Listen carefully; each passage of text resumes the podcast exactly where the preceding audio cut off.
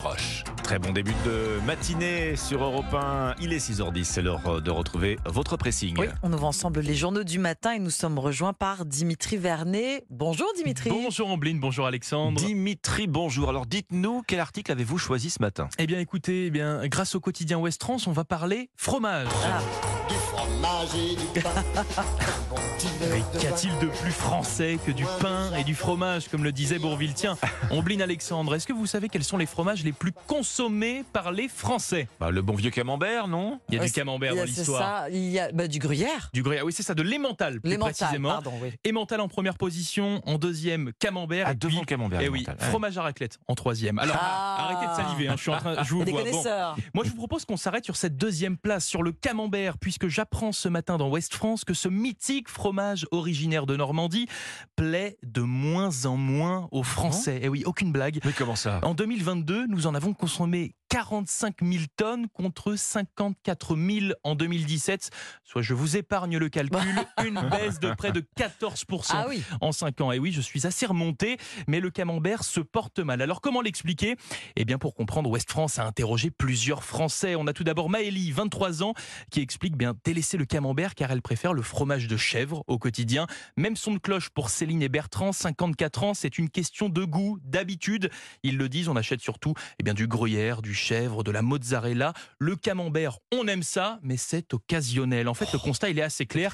Le camembert est en train de disparaître progressivement des frigos des Français au profit de nouveaux fromages qui ont le vent en poupe, comme la mozzarella par exemple. Bah, par exemple, n'empêche pas l'autre, enfin. Ben, l'un Non, en fait, c'est ça, c'est ça, on peut manger du fromage de C'est chèvre et du camembert. Non, non, mais Question voilà. de saison, puis on a, il faut pas choisir, c'est Voilà. horrible. La, la mozzarella, ça cartonne. hein. Ses ventes ont augmenté quasiment de 60% en 5 ans. C'est Ah un oui. vrai carton. Ça n'a rien à voir avec Et, le camembert. et- et la mozzarella pourrait détrôner le camembert dans les Oh, années à venir. C'est terrible ce que Une vous que c'est vraiment encore du fromage, la mozzarella Bah oui, c'est Après, ça.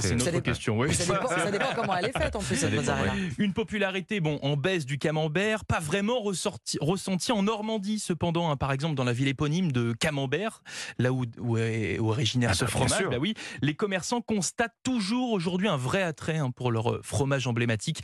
De nombreux touristes se déplacent dans cette ville pour acheter un vrai, un bon camembert qui sent bon, enfin qui Mhm. sent fort et qui coule bien.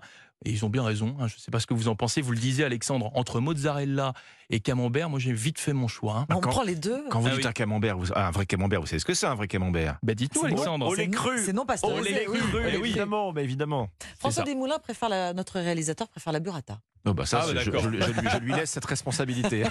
Team Camembert dans ce studio, j'ai l'impression en tout cas. Merci Dimitri. Votre sélection, Ombline Vous n'ignorez sûrement pas qu'un événement important se prépare. Ce week-end, Lille Oh, accueillera sa traditionnelle braderie. Bravo Dimitri, une institution dans le Nord qui, euh, d'après la mairie, accueille chaque année environ 2 millions et demi de personnes. Il y a du monde à Lille pendant cette braderie. La braderie, c'est quand même 80 km d'étal, 8000 exposants, 500 tonnes de moules, 30 tonnes 500. de frites. Ah oui. Attention à l'indigestion. Voilà. Pour annoncer le retour du plus grand marché aux puces d'Europe, la municipalité ne lésine pas sur les moyens et a mis en ligne un clip promotionnel qui décoiffe. Franchement, voilà une vidéo qui va illuminer votre journée et pas besoin d'être lillois hein, pour ça. On y voit une fausse Dalida, tout en choucroute, qui se dandine dans les rues du vieux Lille sous un grand soleil. Moi, je vends des pompes et des fripes, des lampes, des casques, des chaises et des slips. Je vous attends, les lois et touristes, dames chic et braves types, bras et bras de. Laissez-moi brader. Je sais pas si elle roulait l'air autant que ça, Dalida. Là, c'est plus plus. Je vends des pompes, des fripes, des chaises, des slips. Superbe opération de communication de la mairie avec ce clip improbable de 50 secondes. Parodie de Laissez-moi danser, donc de Dalida. Et ça cartonne, hein. j'ai vérifié ce matin, 65 000 vues sur euh, YouTube. C'est beaucoup plus mal, hein, sur les oui, réseaux sociaux. Ce qui ne manque pas de surprendre le directeur de la communication de la ville, Baptiste Monod, qui ne s'attend- s'attendait pas à un tel engouement. Il avoue aussi que Lille n'a pas besoin de faire venir du monde hein, pour sa non. braderie. Mais une vidéo réussie et drôle, dit-il, c'est bon pour l'image. Tous les honneurs donc à l'artiste Sandy Sims, habitué à jouer le rôle de Dalida. Laissez-moi brader. Laissez-moi brader.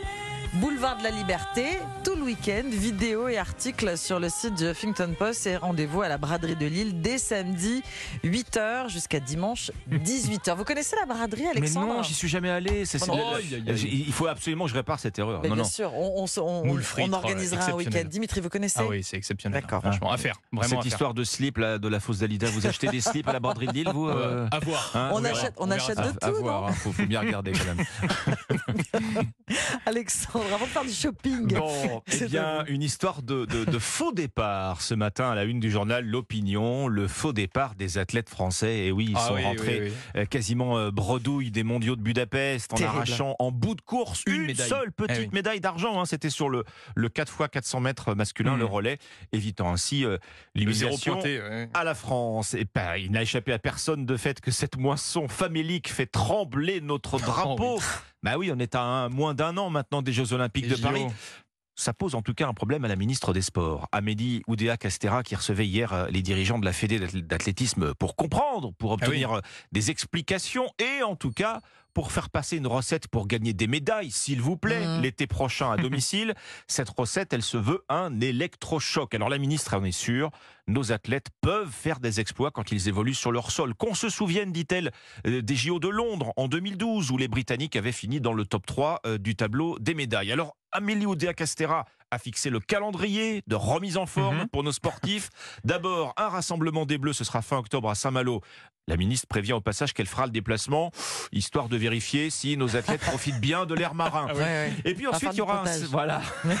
Deuxième étape, ce sera un stage en Afrique du Sud. Alors la fin décembre, une séquence d'entraînement et où d'anciens athlètes invités seront priés de délivrer, je cite, des paroles inspirantes. Hmm. On verra si Hmm. les athlètes sont inspirés. Aller chercher les médailles au JO de Paris, telle est la mission.